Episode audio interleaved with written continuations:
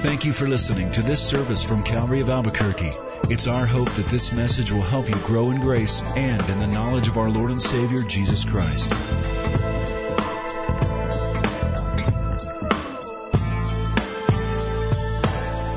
Heavenly Father, we have and do worship you in a number of ways by our singing, by our finances, by our listening and applying your word, and by a lifestyle that says we're children of God. Help us to do that, Lord. You give us not only principles, but you give us power to be able to pull it off. And for that, we are grateful. I thank you for your people who have gathered here and those that are listening by internet or radio, those who are outside enjoying the beautiful weather that we have. But we just do pray that you would speak and we would hear. In Jesus' name, amen. The name of my message this morning is a single word, epiphany. Epiphany, according to the Oxford American Dictionary, is a moment of sudden revelation or insight. It's, it's the moment something dawns on you, you go, oh. That sudden insight or revelation. That's the moment, an epiphany. Like the passengers aboard a flight, they were getting on the airplane. The flight had been late already. They were anxious to leave. Once they got seated, however, the pilot got on the intercom and said, Ladies and gentlemen, I regret to inform you that a warning light has just appeared on my dash, and that is for the thermal expander valve on engine number two. And I, as your pilot, do not feel comfortable flying this plane until we replace that. So I'm going to ask you to get off the plane and go wait in the terminal. So they got off the plane, they waited in the terminal, but only for about 20 minutes. Finally, they boarded back the plane. The plane took off, and one of the passengers said to the stewardess, Wow, they found that thermal expander valve pretty quick, huh? And she smiled and said, Are you kidding? There's not one of those things around for a thousand miles. We got us a new pilot. yeah, that was the epiphanal moment for that passenger. Oh, we're vulnerable. Or, the man from Kilgore, Texas, true story, was in an auto accident. He was driving he was rendered unconscious by the accident. Some people pulled him out unconscious out of the wreckage, took him to a gas station. There he regained consciousness, and as soon as he did, he struggled violently to get away. They subdued him, took him to the local hospital, and there they found out why he was trying to escape. They had taken him to a Shell gas station, and the S had fallen off the sign you can imagine the epiphany that would be, right? You wake up, you come to after an accident, and you read, Hell, open 24 hours. Great. The epiphany, though not true, is that I died and didn't make it to heaven. Well, both of those examples are uh oh epiphanies. Job in chapter 19 has a aha epiphany. Chapter 19 of the book of Job marks the high point for this entire book. It is the high watermark of Job's expression of faith. It doesn't get any higher than this in the book. Chapter 19 is the closest that Job ever gets to Jesus during his time. In fact, what Job says, and you and I are about to read it, is almost a New Testament confession of faith. In this little paragraph that we're about to read, Job will say that he believes that he will see God. He believes in a living Redeemer. And he believes in a physical resurrection from the dead. That his living Redeemer will at one time raise his body out of the grave and he will with his eyes see God. Now here's what's noteworthy before we even jump into these verses. Job is at his lowest point in life, physically and emotionally. And at his lowest point, he speaks the greatest things. He gets the greatest insight, the most wonderful epiphany about God. So think of it this way His greatest suffering produced his greatest insight. You know how many times I have heard similar stories from people who have suffered desperately? I've heard it over and over again. Skip, when I was at my lowest moment, everything was dark. I was in despair. Just then is when God came through, showed up, revealed himself. I experienced his presence or whatever. My mind goes back to a great story I've told you before about a Chicago lawyer named Horatio Spafford who sent his family on a vacation cruise across the Atlantic Ocean to the British Isles. Their boat sunk. His wife survived, but all three of his children died in that accident. The Chicago lawyer boarded his own boat, was traveling across the waters, and the captain told him, You are now over the spot where the accident happened and your children died. Spafford recounts that he experienced the presence of God so intensely at that moment on that spot that he penned a song that you and I sing from time to time. When peace like a river attendeth my way, when sorrows like sea billows roll, whatever my lot, thou hast taught me to say, it is well. It is well with my soul. It would seem that Job had a similar experience. Things were bleak. His friends weren't any help. But here he makes the strongest, clearest confession of faith. Whatever question Job had in chapter 14 is gone. Remember the question last week? He wondered about if a man dies, will he live again? And that question was dangling and really wasn't fully answered until the full revelation of the New Testament. Well, here in chapter 19, he rises from that at the highest peak of the book and, so to speak, answers his own question. He has hope. So let's read through what we're going to look at, chapter 19, verse 23 through 27. And here's the first thing I'd like you to notice Job's hope was a person. Let's get introduced to that person. Oh, that my words were written Oh, that they were inscribed in a book, that they were engraved on a rock with an iron pen and lead forever. For I know that my Redeemer lives, and he shall stand at last on the earth. After my skin is destroyed, this I know, that in my flesh I shall see God whom I shall see for myself, and my eyes shall behold, and not another. How my heart yearns within me. He speaks about a person, and his hope is that person. Now, who is that person exactly? Well, it's not Job himself. Job uh, does not believe that he is his own hope. This isn't some kind of a self help statement. Uh, bootstrap theology, I'll pull myself up by my own bootstraps. Job didn't just read the seven uh, highly effective habits of successful people or whatever, thinking, I'm going to be one, watch this. Job has no hope in himself at all. He is diseased. He's lost everything. He's hanging on by a thread. Nor is Job's hope in his friends. Obviously, by, by now we know that. It's not in his family. His children have died. His wife abandoned him. And his three friends are accusing him. So his hope is not in humanity. He's not a humanist or a social evolutionist. In fact, look at the statement he makes in verse 20.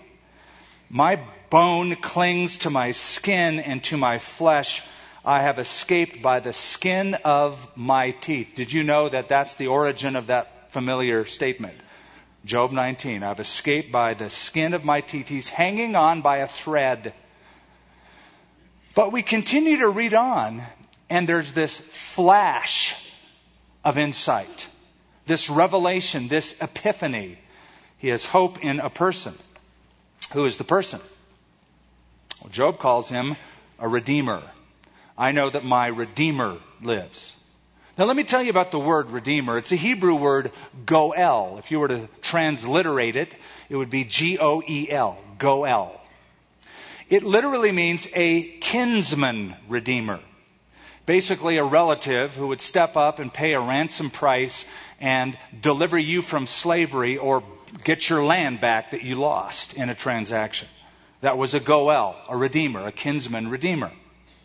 So, if you had a, a tragedy happen in your life, if you lost everything, if you were in debt, a goel could step in, write the check, get your land back, and set you free. The most notable example of that in the Old Testament was a man by the name of Boaz in that great little book of Ruth, four chapters. And Boaz was a relative to Elimelech who lost everything. Boaz was wealthy. He came in, paid the price, restored the land back to the family of Elimelech, and married Ruth. That's a redeemer.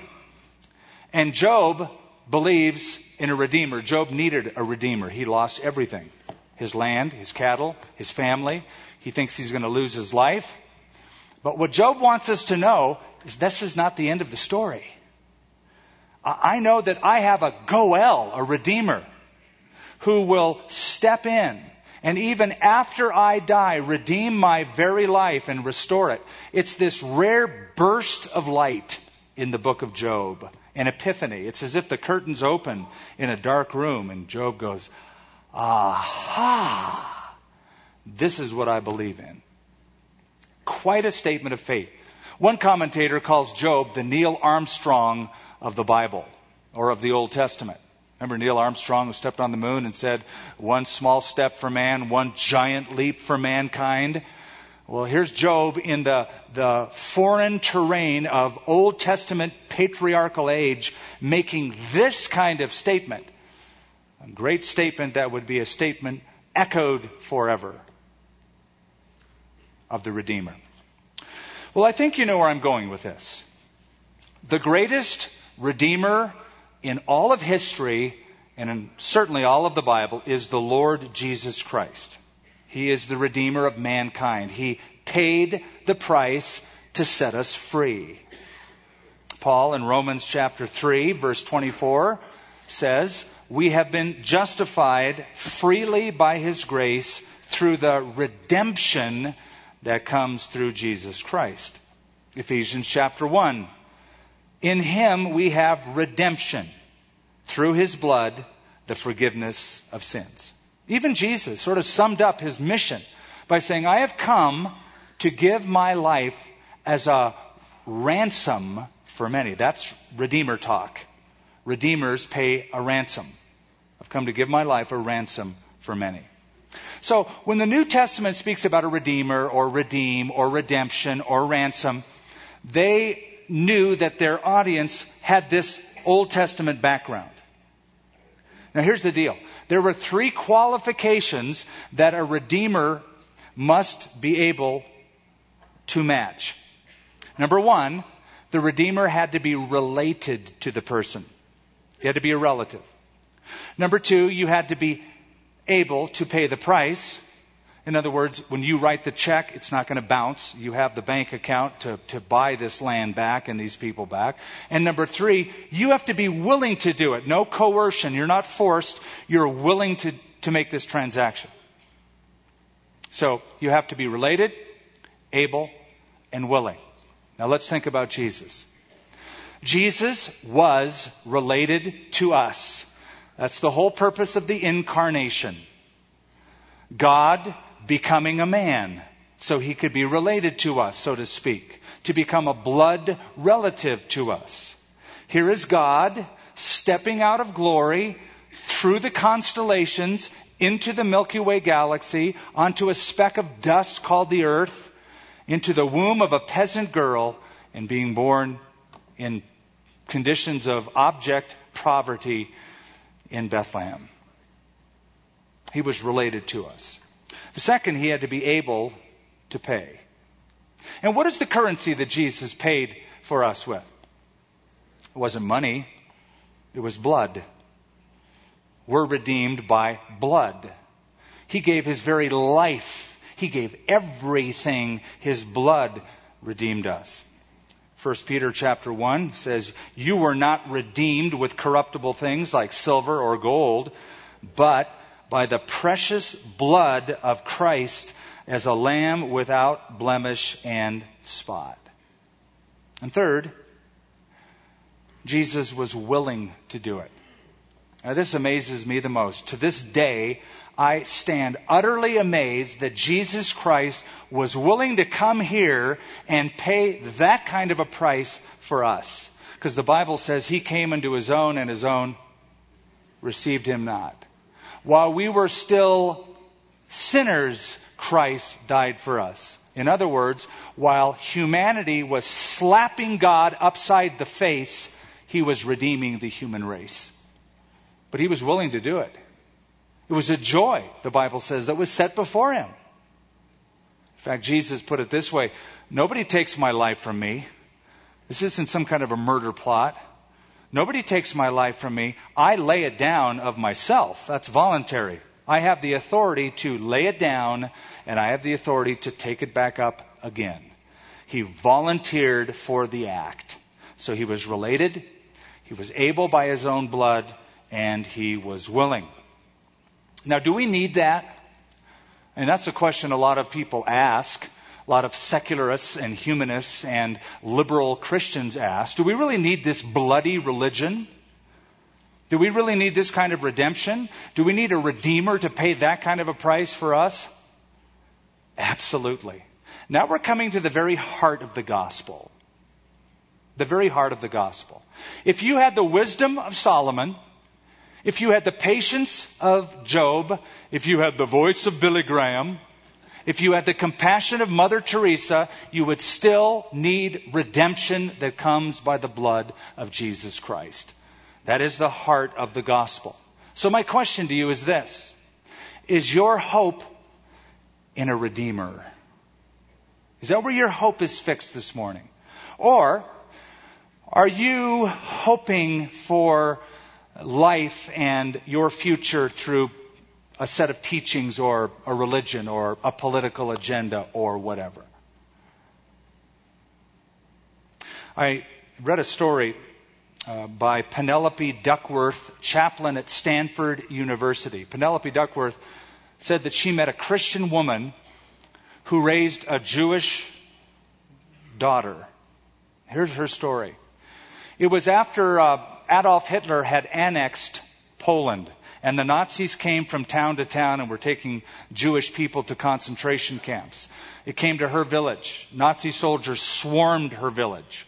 And they were pushing people toward the railway cars to get them to the concentration camps to die. One soldier stepped toward a woman, a Jewish woman, and pushed her with her, with his body language toward the car, like, go this way.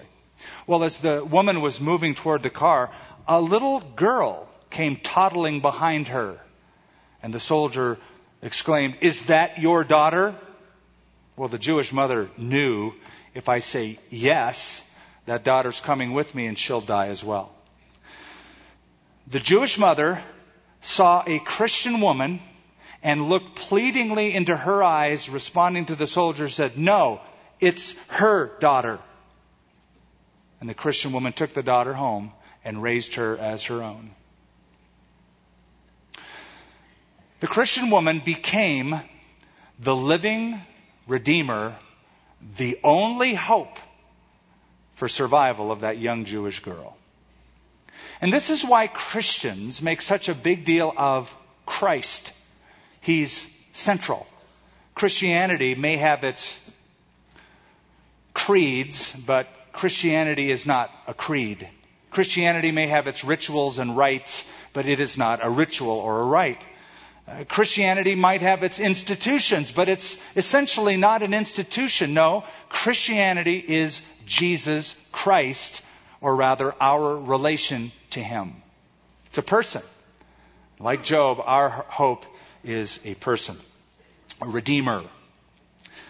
Look a little more carefully at the verse. Not only a redeemer, a living redeemer.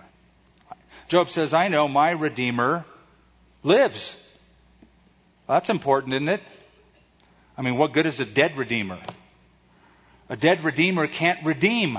A dead redeemer can't pay the price. A dead redeemer can't take anybody out of slavery. A dead redeemer can't restore any land or inheritance or money.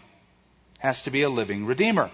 So here's Job believing in a living redeemer, one who lived now, lived then, and would still be alive at the end of time. Now, doesn't that sound New Testament? I mean, it's like a little piece of the New Testament that has been moved into the Old. Now, I'll tell you why this is so crucial. I know that there's lots of religions in this world, lots of belief systems, and everyone and anyone is entitled to believe whatever uh, he or she wishes to believe. I believe that with all my heart. You can believe whatever you want. And I know that we live in a culture of pluralism that basically says it doesn't matter what you believe or who you believe, we're all going to the same place, just different roads. You know that nonsense. But what separates followers of Christ from followers of Buddha or Muhammad or anyone else is this. Our Redeemer lives. He conquered death. He just didn't say a few nice things and become an example for people and create sort of a religious system. He made incredible statements and proved their veracity by a physical resurrection. A follower of Buddha wrote this, and I quote, When Buddha died, it was with that utter passing away in which nothing whatever remains. Well, that's pretty final. That's pretty uh, hopeless. They tell us that Islam is perhaps the fastest, if not one of the fastest growing belief systems, ideologies in the world, even still. The Prophet Muhammad died in the year 632 AD on June the 8th and was buried in Medina, Saudi Arabia. Every year, people visit his tomb. I mean, hundreds of thousands of Muslims come to the tomb of Muhammad every year but they are mourning his death. They are not celebrating his resurrection.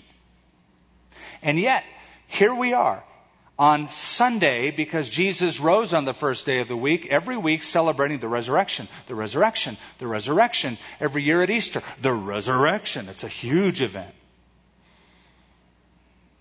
There was an atheist who was spouting off in some kind of a place, some meeting, and he said, Well, you know, so many people have claimed to be the Messiah. Uh, who do you know who to believe? Who do you know who to follow? One little girl heard it and she said, I know. I believe the guy who got up from the dead. It's pretty simple to her. She understood that the resurrection separates every would be Messiah or religious leader from Jesus, who is a living Redeemer. So Job's hope is a person.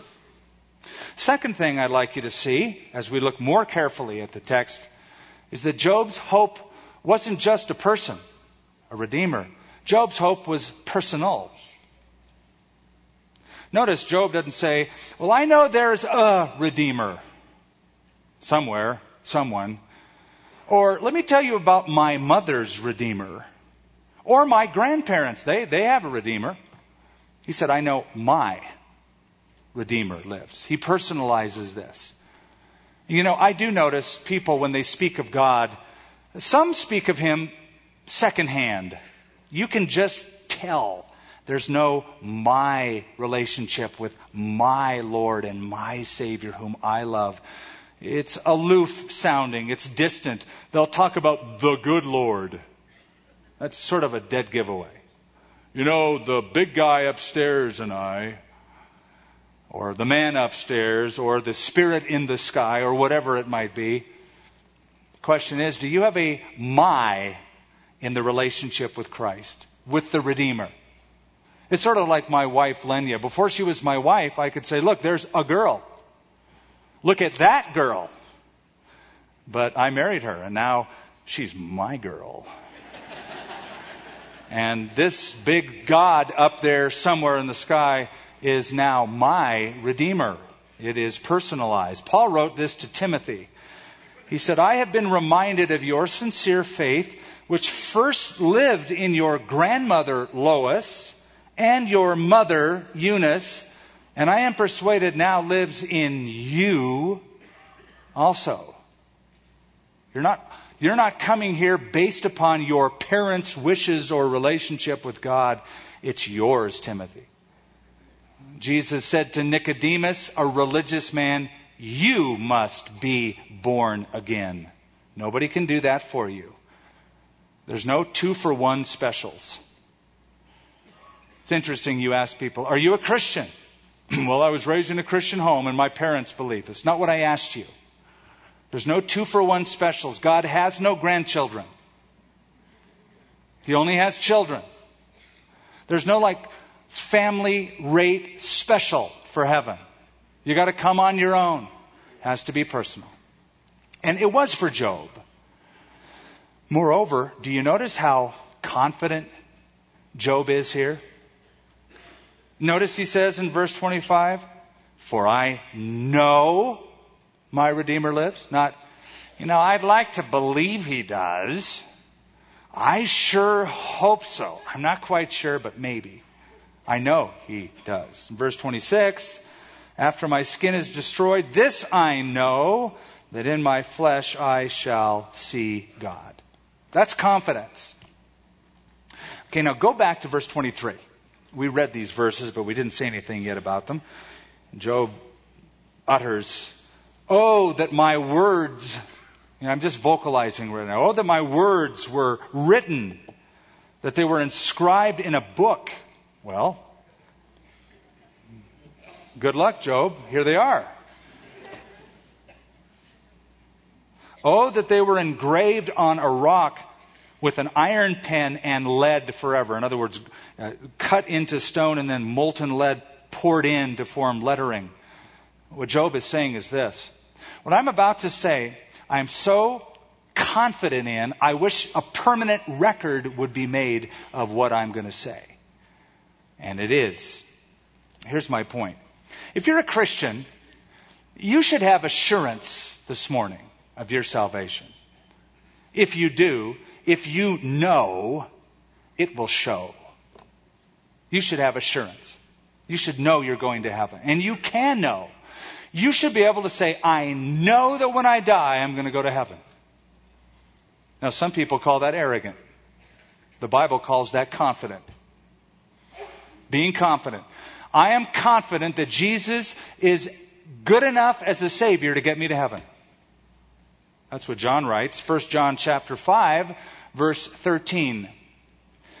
He says, These things I have written to you who believe in the name of the Son of God, that you may know that you have eternal life. I was in high school when I asked the clergyman in the faith that I grew up in about this issue. I was struggling. I didn't know if I was going to die and go to heaven or what would happen. So I asked him, I said, How can I know that when I die I'm going to go to heaven? And he hemmed and hawed, and he didn't have great answers for me. And I asked him again, How can I know that when I die I'm going to go to heaven? And he told me, right eye to eye, you can't know for sure until you die. That was an epiphany to me. That was a moment for me. And I said, with all due respect, isn't that a little bit late to find out you were wrong? What if you went to a doctor and he said, You may have a terminal disease? Well, how can I know? Well, if you die from it, you did. Not going to help me. That's not the way to live. Spiritually speaking, you can have assurance. It's not arrogant, it's confident. Somebody once asked me, Well, how do you know you're saved? Easy. I was there when it happened. I was there when it happened. I remember the prayer that I prayed. I remember the sense of cleansing that I felt. And more than that, I remember the life changes that started happening subsequent to that. I was there when it happened. So are you sure of your salvation? That you've made the right eternal choices? Third and finally, what I want you to notice here is that Job's hope is not just a person, it is not just personal, it is perpetual, it is ongoing, it will outlast this life. He says in verse 26, After my skin is destroyed, very graphic. This I know, that in my flesh I shall see God, whom I shall see for myself. And my eyes shall behold and not another, how my heart yearns within me. Now please understand something here. This is Job saying this. Here's a guy living in the patriarchal age from the time of Abraham, as far back in the biblical record as one can get, making this kind of a statement of believing in the resurrection. Here's Job piercing through the grave, expressing belief in immortality. Job says he knows two things. Number one, Job says, I know I'm going to die. I know I'm going to die. I don't know when, don't know how, don't know if it's this week or in 20 years. I know I'm going to die. He says, when my flesh is destroyed, that speaks of the decaying corpse in the ground. Very graphic. I know that's going to happen. It's like the taxi driver who said, Life is like a taxi cab. The meter keeps going whether you're going somewhere or just standing still. Whether I'm going to sit here on this dung heap or get over this disease and move on, I will die. That I know. Second thing Job says that he knows is that when I die, whenever that is, I know that in this same body, with these same eyes, I'm going to see God. Now, how is that possible? How is it possible for a body to die, decay, and yet to be able one day in that same physical body with your own eyes see God? There's only one answer to that a resurrection. A physical resurrection from the dead. Job says, I believe that. These aren't really the words of a dying man as much as the words of a man who, facing death, knows he'll live afterwards. Job's hope is perpetual. And this is the kind of a hope that will outlive aches and pains and wrinkles. You'll get them if you don't have them yet. And you can stretch them away or Botox them away, but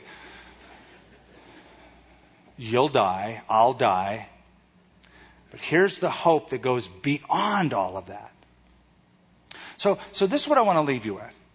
If Job, thousands of years before Jesus, believed in a Redeemer, a living Redeemer, who would resurrect his dead body from the grave in a physical resurrection one day, if he can believe all of that way back then with very limited information and lots of struggle going on in his life, here we are in a New Testament era, 2,000 years after Jesus, with all of the promises, all of the track record. Where's our confidence? Can you say with Job this morning, I know my Redeemer is alive, and I'll see God one day, and my body will be resurrected?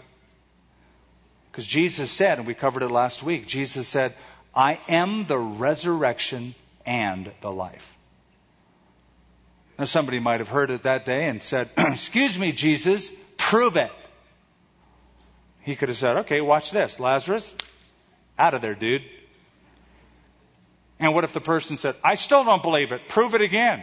Okay, hang around for a few months because I'm going to go to a cross and die, and three days after I die, I'll get up from my own grave, push the stone away, and walk out of it and still be alive.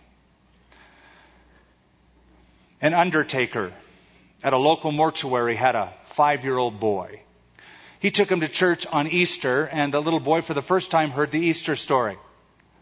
And so, at the end, this undertaker's son raised his hand. He said, Excuse me, am I hearing this right? Are you telling me that a guy named Jesus, who was once dead, got up again and walked out of his tomb? That's right, the teacher said. That's exactly what I'm saying. And he said, Ha, it's obvious that my dad never worked on him. Because nobody gets up after my dad works on him. Well, that's cute, but not true when it comes to Jesus. Nothing and no one could keep him in the grave. That's why there's hope. That's why he's a living Redeemer.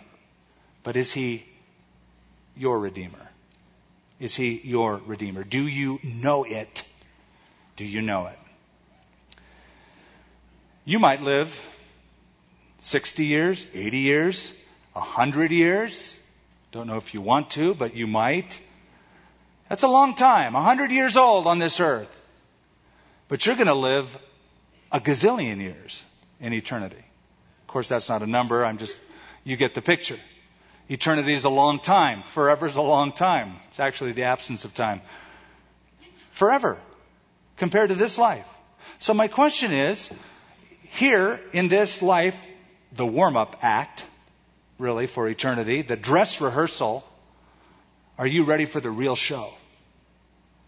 Are you making the right choices now about life, about death, about heaven, about hell, about God, spiritual things, so that you could ever say, like Job, I know that when I die, I'll be in his presence? By the way, I mentioned that epiphany means, according to the dictionary, this sudden revelation or flash of insight. The dictionary has a second meaning of the word. It's a manifestation of a divine or supernatural being. Maybe you'll get an epiphany today from God, the supernatural being, the Lord of heaven and earth, the living Redeemer, who would give you that flash of insight that says, I am getting older. I am not sure about heaven and hell. I am not sure about my future, but I sure want to be sure and have peace. Let's pray.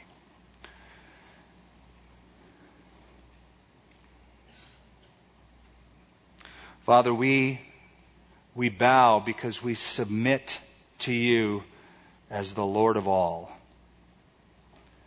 The Lord of all creation as its sole source, originator, maker, fashioner, the source of all life, the source of revelation in your word. And the more we study it, there are certain themes that recur, that are underscored over and over again without contradiction. So clear is this statement of Job. It's uh, hard to interpret it any other way unless there's some fancy twisting and wrangling and dishonestly. Here's a man who had an epiphany, a flash of insight into to, uh, his future. At a very dark place, he saw so clearly. And I pray that many here today would as well. As we close this service, I pray for those who have never personally made Jesus their own Redeemer, though he has wanted to for a long time. I pray that they will come to know Jesus. As our heads are bowed, as our eyes are closed, as we're thinking about our own life choices, I ask you, what do you know for sure? Do you know this for sure? Do you know that Jesus is your Savior, your Redeemer? Do you know that when you die, you'll see Him and be forever at His side? You still wonder about those issues? I'm not asking you if you've gone to church all your life or if you are a religious person. Many here are. I'm asking, has Jesus saved you from your sin? Has He cleansed you? Do you know it? Do you have peace because of that? If you are uncertain, it's a good chance that you never have received Christ. I'm not saying that's the only reason for that, but it's a good chance you may not have. And I want to give you an opportunity to make the right choice now. Whether you have never done it before or you made some choice as a youngster, but you're not sure today or following Jesus today, if you're ready to receive hope, receive life, receive Jesus, as our heads are bowed, I want you to raise your hand up in the air so I can pray for you as we close this service. And we're just about to close it. But in raising your hand, you're saying, okay, pray for me, Skip. I'm, I'm, i need to do this. God bless you and you to my left. Anybody else? Raise your hand up. God bless you and you on my right and up front, right up here. Right up in the very front. Anybody else? Raise your hand in the very back and in the balcony. And again in the balcony. and right there toward the center in the middle, and on the far left, and a couple more on the sides, and in the family room, and perhaps some outside. There's a pastor out there to indicate what to do. Lord, I do pray. And those believers, solid believers that are in this room, pray along with me for these who have raised their hand that they would know your love, your peace, assurance, that they learn to fall in love with Jesus, and as they discover your love for them. I pray that as they give their lives to you this morning, it would be something they would never forget as they step out of darkness into light, out of uncertainty into the certainty of forgiveness. In Jesus' name. And as you're just sitting right there right now, if you raise your hand, would you say this to God from your own heart, right where you're sitting? Lord, I know that I'm a sinner. Would you forgive me? I believe in Jesus, that He died on the cross and that He rose from the dead for me. I turn from my sin. I turn to you and I receive you, Lord, as my Savior, as my Lord, as my living Redeemer. Fill me with your Spirit and help me to live a life that pleases you. In Jesus' name, amen. Thank you for listening to this service from Calvary of Albuquerque. If you would like more information about what you've heard in this message or about Calvary of Albuquerque, please visit our website at www.calvaryabq.org. If you have made a decision to follow Christ or would like someone to pray for you, please leave a message with our Prayer Watch line at 505 344 3658. Thank you and God bless.